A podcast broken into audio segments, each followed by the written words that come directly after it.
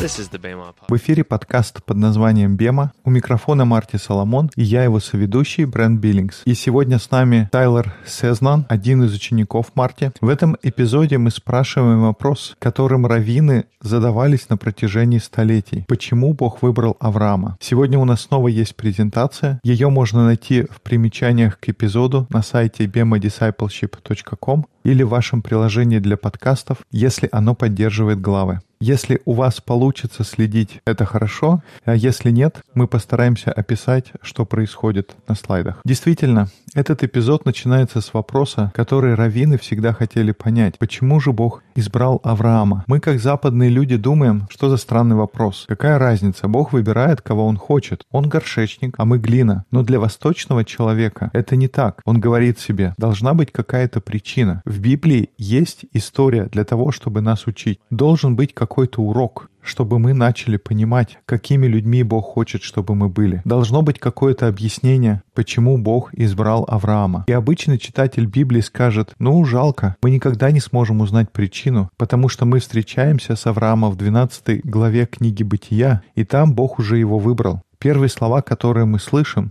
это то, что Бог ему говорит, тебе нужно встать, покинуть свою семью и отправиться в страну, которую я тебе покажу. Так что не обижайтесь, но ничего понять невозможно. А еврейский учитель говорит, но подожди, это не первое место, где мы встречаемся с Авраамом. Первый раз мы с ним встречаемся в родословной, которая идет до 12 главы книги Бытия. Значит, должно быть что-то в родословной. Ну вот, это уже разговор. Мы обещали разобраться с родословными, и мы держим свои обещания. And I want to read starting in verse 27 through the rest of the chapter. So that'll be 1127 through 32. This is the account of Terah. Terah became the father of Avram, Nohor, and Haran. And Haran became the father of Lot. While his father, Terah, was still alive, Haran died in Ur of the Chaldeans, in the land of his birth. Avram and Nahor both married. The name of Avram's wife was Sarai. Точно мы обещали. Итак, давайте откроем Бытие 11 главу. Я прочту с 27 стиха до конца главы. Вот родословие Фары. Фара родил Авраама, Нахора и Арана. Аран родил Лота. И умер Аран при Фаре отце своем, в земле рождения своего в Уре Халдейском. Авраам и Нахор взяли себе жен. Имя жены Авраамовой Сара, имя жены Нахоровой Милка, дочь Арана, отца Милки и отца Иски. И Сара была неплодна и бездетна. И взял Фара Авраама, сына своего, и Лота, сына Авраамова, внука своего, и Сару, невестку свою, жену Авраама, сына своего, и вышел с ними из Ура Халдейского, чтобы идти в землю ханаанскую. Но дойдя до Харана, они остановились там. И было дней жизни Фары 205 лет, и умер Фара в Харане. И то, что мы сделаем, мы возьмем эту часть родословной и постараемся нарисовать ее в презентации. Итак, у нас есть фара. Я спрошу Тайлора, скажи мне, когда ты читаешь здесь, как ты понимаешь, что происходит, а мы будем это отображать в презентации. Ну, первое, что я вижу, что у Фары было три сына. Three sons. All right. So Terah's got three sons Avram, Nahor, and Haran. Is that correct? Значит, у нас есть Фара и три сына. Авраам, Нахор, Аран. Правильно? В таком порядке. И вот на первом слайде презентации у нас есть отец и три сына. Авраам, Нахор, Аран. Что ты видишь дальше? See next, Tyler, when you look at this. Well, Haran has uh, Дальше интересное добавление, что Аран был отцом Лота. Lot. Okay, so he's the father of Lot. So Haran has a son, the son. Так, Аран — отец Лота. Это единственный внук Фары, о которых здесь говорится. Хорошо, что дальше? Пока Фара еще жив, Аран умирает в Уре Халдейском.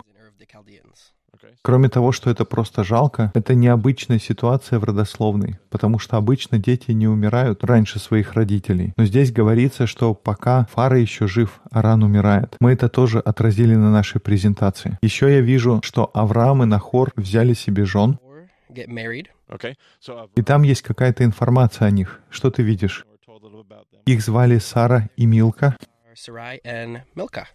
And who is Sarai's wife? Or whose wife is Sarai? Abraham or Okay. Abram. Okay, so Avram. И Сара кому приходится женой? Она жена Авраама, а Милка вышла замуж за Нахора. И что там еще говорится про Милку? Милка была дочерью Арана. Что-то еще? Okay.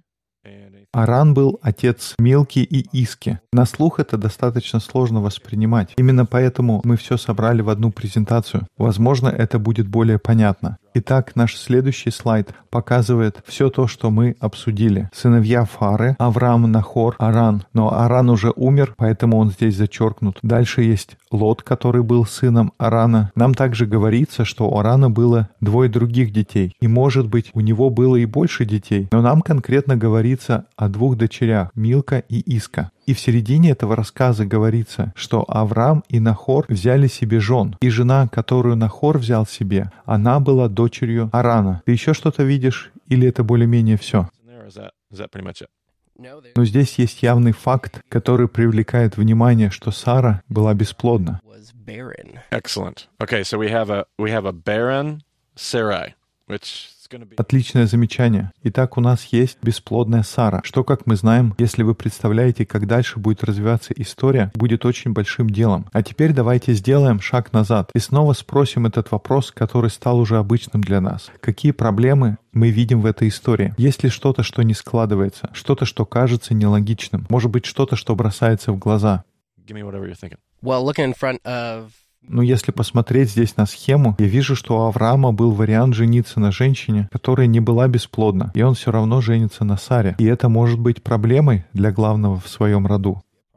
Давай-ка поподробнее. Почему ты говоришь, что у него был вариант, но он не женился? Ну, Авраам мог жениться на ком угодно. а Рана уже не было в поле зрения. И вот здесь на схеме у нас еще Иска есть. floating around. Right. Okay.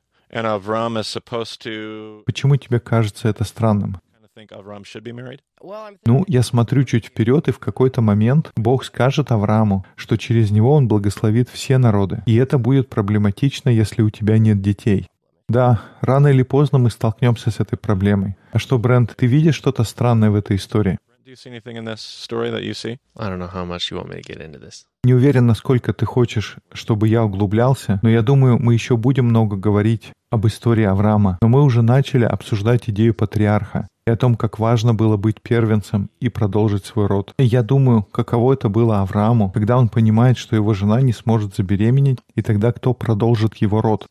Да, и даже больше. Вы, ребята, поднимаете проблему первенцев. И Есть даже еще более существенные проблемы, чем это. Интересно, что здесь не говорится, что Аран был женат. Говорится ли здесь что-то о его жене? Нет, здесь нет упоминания. Может быть, у него и не было жены. Может быть, Лот попал в семью каким-то другим образом. И это не так странно, как мы могли бы думать. Но интересно, что очень часто женщины не упоминаются в родословной или летописи. Женщины упоминаются в родословной только если это имеет абсолютно прямое отношение к повествованию. Только если их обязательно нужно упомянуть в этой истории. Иначе женщины не упоминаются. Поэтому неудивительно, что нам ничего не говорится о жене Арана. И далее, судя по всему, у Арана есть сын, поэтому, я думаю, мы можем предположить, что в какой-то момент Аран женился. Но что с этим не так, исходя из старшинства? Ну, если предположить о том, что они упоминаются в хронологическом порядке, то идет Авраам, Нахор и Аран. Аран, он третий. Last of the three. And who would you expect to be married? Я бы ожидал, что Авраам женится первый. Но есть что-то в этой семье, что не укладывается в обычное понятие. Самый младший сын — это единственный, кто женат и у кого есть дети. Первые двое не женаты. Мы на этом не будем заострять много внимания. Но, наверное, есть какая-то проблема. Есть что-то в этой семье, что не совсем следует правилам. Правилам той культуры, в которой они растут. Брент, у тебя есть еще что-то? Brent, did you have something else I saw? Yeah, if what you're saying about women not showing up in genealogies is true, unless there's an absolute necessary reason, absolutely necessary reason. Well, okay, we've got a lot, we've got a lot of women in this genealogy, first of all, and. Если правда, то, что ты говоришь, что женщины не упоминаются в родословной, только если это очень нужно для повествования, то у нас много женщин в этой родословной, и некоторые из них упоминаются несколько раз. Милка повторяется снова и снова здесь. Говорится, что Милка — жена Нахора, и снова Милка — дочь Арана, отца Милки и Иски. Имя Милки повторяется три раза. Я по-прежнему не понимаю, почему это важно. Почему она вообще здесь? И еще Иска, и от нее связи ни с кем другим вообще нет. Замечательно, что ты упомянул об этом. И то, что в родословной говорится о Саре, это, наверное, имеет смысл. Потому что Сара, как вы вдвоем упомянули, она будет частью семьи обещания. Она будет важна для этой истории. Поэтому я могу понять, почему автор включает Сару. Но нет никакого смысла включать Милку и Иску. Какое отношение они имеют ко всему этому? И Милка еще раз появится в повествовании позже. Но вот кто точно не относится к этой истории, и нет никакой причины быть здесь, это Иска. И Равин скажет, что должна быть причина, почему Иска упоминается в этой родословной. Если она не имеет отношения к этому повествованию, то ее не должно быть здесь.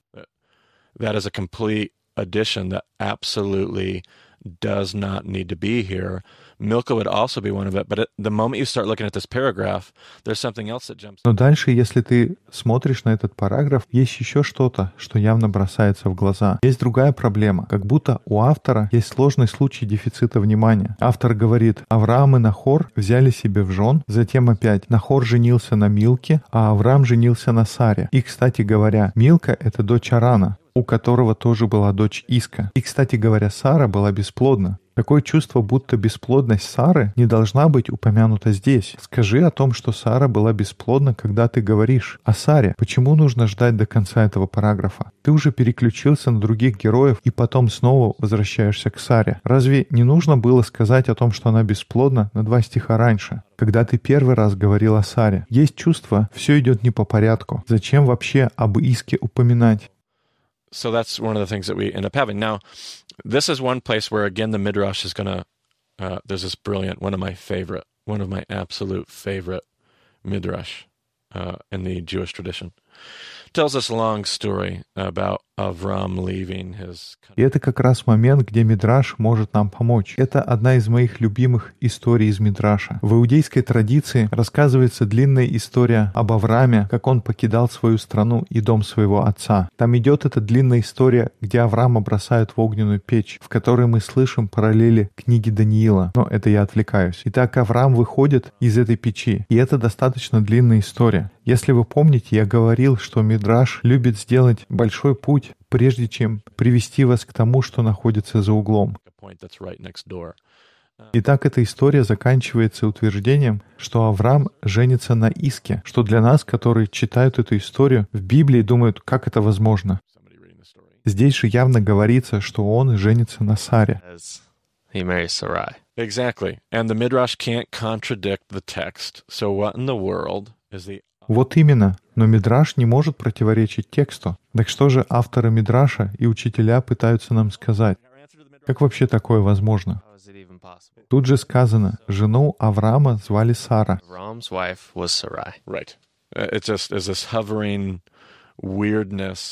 И мы об этом еще не говорили, но хочу заметить, что Нахор женится на своей племяннице.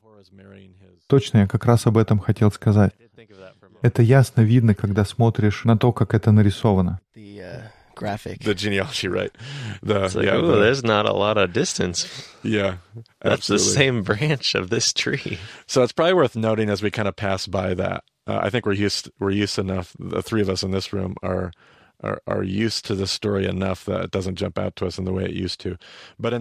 Да уж, они здесь недалеко друг от друга. И я думаю, нам стоит поговорить об этом, потому что мы с вами достаточно долго обсуждали эту историю, и на нас это сейчас производит не такое сильное впечатление, как в начале. Но в древнем патриархальном мире это на самом деле ожидалось бы. Ожидается, что ты заботишься о своей семье, заботишься о собственном клане, и ты выбираешь жену из своей собственной группы людей. И обычно это происходит в несколько большем сообществе. Но тем не менее, в той культуре это не будет очень странным. И, кстати говоря, когда ты начинаешь рассуждать об этой идее, что Авраам женился на Иске, мы снова возвращаемся в текст и пытаемся понять, почему раввины учат то, что Авраам взял в жены Иску. Вроде бы звучит как нонсенс, но если покопаться в языке, well, if you dig into the language, the Hebrew language, the Hebraic language, and then the Sumerian language, if you look at this, if you were to say Yiska's name in a Chaldean tongue, which is where they're from, they're from Ur of the Chaldeans. We're told that twice in this passage. If you put Yiska in a Chaldean tongue, her name means my princess, or just princess to be more accurate. Now, if you look at the translation of Sarai, many Bibles it will actually be in your footnote, you'll notice that Sarai in the Hebrew means. Если взять древний еврейский и взять шумерский или халдейский, ведь они откуда вышли? Они вышли из Ура халдейского. Так вот, если Иска переводить с халдейского языка, это имя означает принцесса. А если взять имя Сара, во многих библиях есть примечание, что на древнееврейском это имя означает «моя принцесса». И тут мы вдруг понимаем эту идею. Если посмотреть на следующий слайд нашей презентации, потому что Сара и Иска может фактически означать одного и того же человека. И тогда это приводит нас к другому вопросу. Зачем Аврааму делать это? Почему это так скрыто в родословной? Чему эта история пытается нас научить? Но есть еще одна вещь, которая не так сильно бросается в глаза на русском. Но если бы мы читали на иврите, мы бы заметили, что та фраза, где говорится «Авраам и Нахор взяли себе жен», на иврите мы бы увидели там проблемы с грамматикой. Потому что если буквально переводить, там говорится, что Авраам и Нахор он взял жен. И это не складывается. Не должно быть так, что Авраам и Нахор он взял жен. Правильно было бы сказать Авраам и Нахор они взяли жен. Но на иврите там говорится о единственном числе. И если бы мы были внимательными ранее, то такое изменение числа мы встречали раньше. Мы уже видели, что такая же конструкция появлялась раньше. Это было в истории Ноя, когда он проклял Хама, точнее его сына Ханаана. Там мы читали, что когда Хам вышел и рассказал своим братьям, будь то нагота Ноя или то, что он там сделал. Но дальше мы читаем, что Сим и Иофет взяли покрывало, положили себе на плечи и вошли спиной, чтобы не увидеть наготу отца своего. И они накрыли его покрывалом. Так вот, если читать на иврите, там говорится, что Сим и Иофет, он взял покрывало, и они пошли задом. You have you have people, a И эта фраза на иврите хочет нам передать, что у нас есть несколько людей, которые вместе решают сделать благое дело. Они хотят сделать что-то правильное вместе, и они едины в этом. Они едины в мыслях. Один говорит, слушай, нам нужно сделать это доброе дело вместе. И другой человек говорит, да, ты прав, это то, что нам нужно сделать. И они действуют вместе, как будто это один человек. Сим и Афет, он взял покрывало, потому что двое решили вместе сделать это. И как ты думаешь, на иврите кому будет приписываться эта идея? Первому человеку или второму?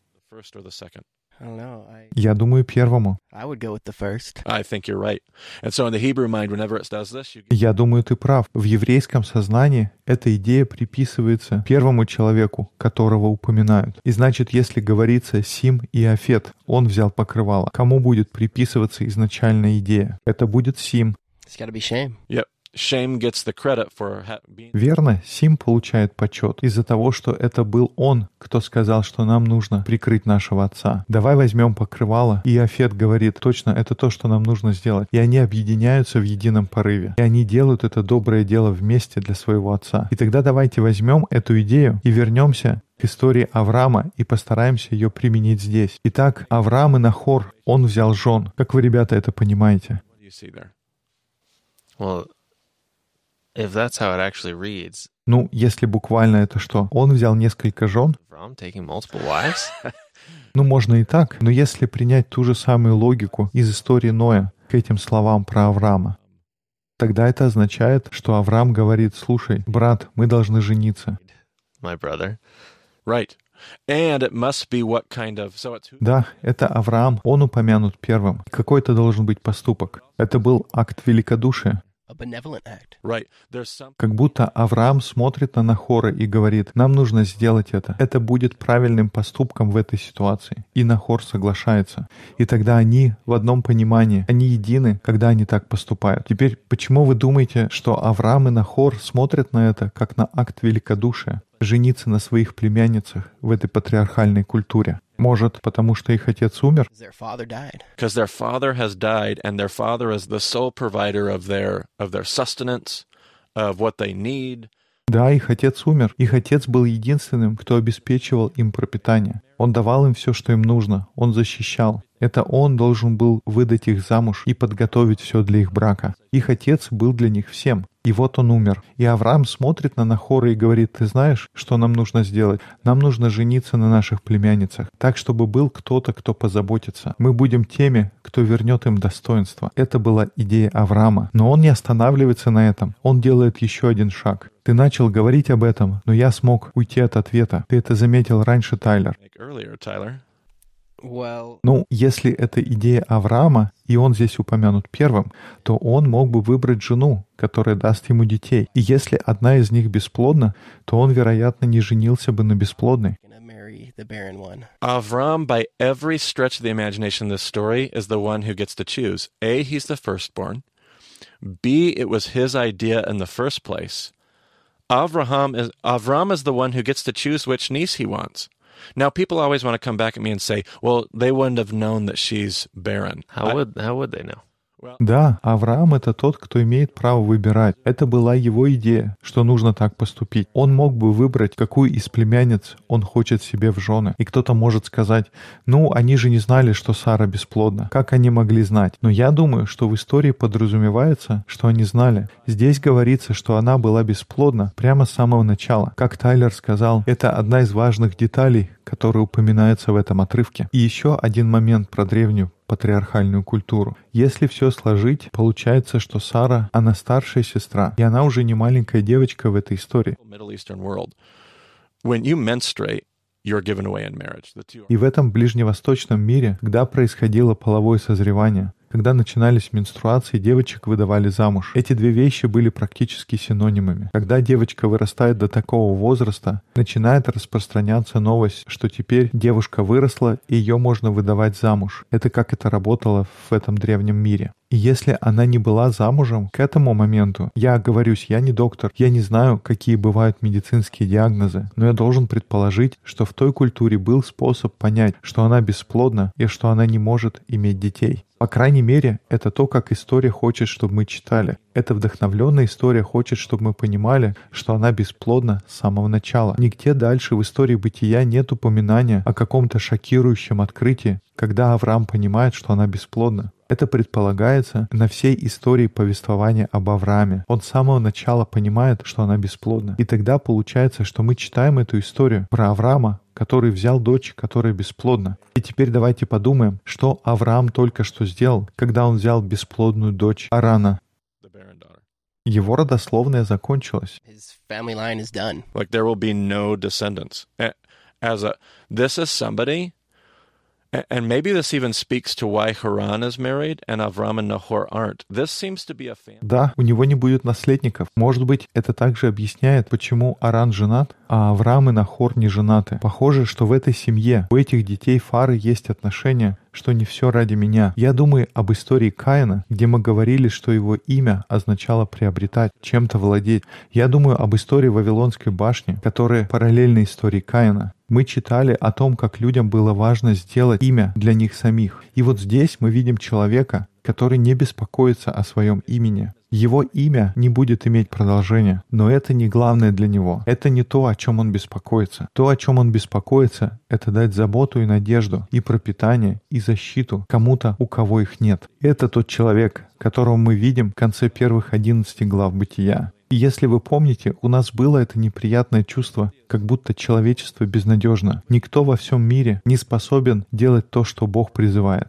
Fear and insecurity. We can't we, we can't pull on our image of godness.